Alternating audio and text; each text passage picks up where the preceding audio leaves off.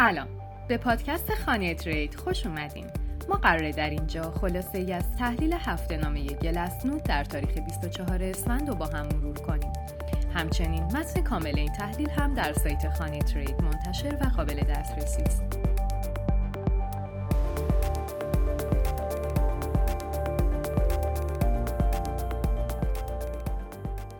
مطابق با داده های درون زنجیره سایت گلسنود قیمت بیت کوین تو این هفته هم به تثبیت خودش ادامه داد و تو یه رنج قیمتی از 37 تا 42 هزار دلار نوسان داشت. همونطوری که تو تحلیل هفته نامه قبل هم توضیح داده شد در حال حاضر بازار با وجود فشارهایی مثل عوامل کلان اقتصادی و عدم قطعیت در خصوص روند و درگیری های سیاسی توی تعادل نسبی قرار گرفته از این رو تو تحلیل آنچین این هفته می‌خوایم تعادل عرضه و تقاضا بین فروشندگان و خریداران رو بررسی کنیم تا بتونیم زمان تقریبی پایان این چرخه نزولی رو به دست بیاریم.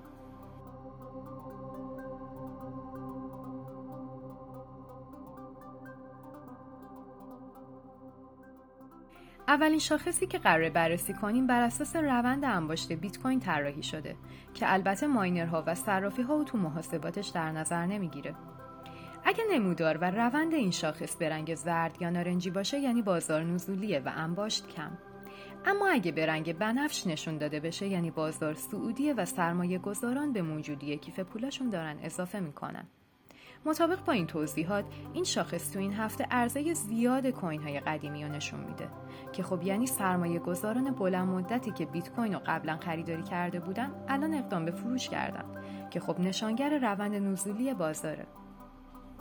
دومین شاخصی که موجودی کوین های در اختیار هولدرهای کوتاه مدت رو بررسی می‌کنه به پایین ترین سطح تاریخی خودش نزدیک شده که نشونگر روند سعودی تو آینده است چون با فروش دارندگان کوتاه مدت به دارایی هولدرهای بلند مدت اضافه میشه هرچند 82 درصد از این کوین ها یعنی حدود دو ممیز 51 میلیون واحد بیت کوین الان تو وضعیت ضرر هستند که احتمال عرضه و فشار فروش رو از جانب اونا بیشتر می‌کنه.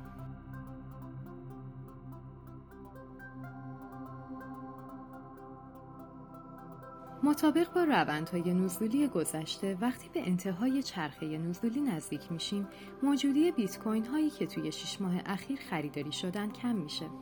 حال امواج هودل هم نشون میده که بیت کوین هایی که توی چند ماه اخیر خریداری شدن و 24 درصد از موجودی در گردش بازار رو به خودشون اختصاص میدن در حال کاهش هستن و به کف تاریخی خودشون دارن نزدیک میشن. حالا که شرایط کلی موجودی فروشندگان رو بررسی کردیم می‌خوایم سطح تقاضای خریداران در بلند مدت یعنی بیش از سه ماه هم بررسی کنیم. برای مثال صرافی کوین بیس تو این هفته بالاترین سطح خروج سرمایه و از سال 2017 تا به امروز داشت. یعنی رقمی در حدود یک ممیز 18 میلیارد دلار. این وضعیت نشون دهنده پذیرش هرچه بیشتر بیت کوین به عنوان یک دارایی کلان از طرف نهادهای سرمایه گذاریه. همچنین نرخ تورم بازار هولدرهای بلند مدت هم نزدیک به منفی 11 درصده که این یعنی هولدرهای بلند مدت در حال حاضر 7 ممیز 6 برابر نرخ تولید بیت کوین به داراییاشون اضافه می‌کنن که خب نشونه دیگه ای از روند سعودی در بلند مدت هست. به طور خلاصه و با توجه به اینکه بیش از دو ممیز 51 میلیون واحد بیت کوین در اختیار هولدرهای کوتاه مدت تو وضعیت ضرر محقق نشده قرار داره این احتمال وجود داره که فروشندگان هنوز به طور کامل خسته نشده باشند و روند نزولی ممکن ادامه دار باشه. اما با توجه به الگوی رفتاری چرخه های نزولی قبل و شاخصهای آنچین نشون میدن که روند نزولی داره به انتهای خودش نزدیک میشه. از این روی شاخصهای آنچین در این هفته چشم انداز سعودی و روشنی را در بلند مدت برای بیت کوین پیش بینی می کند. ممنونم که به پادکست تحلیلی این هفته گوش کردین. تا هفته نامه و تحلیل بعدی خدا نگهدار.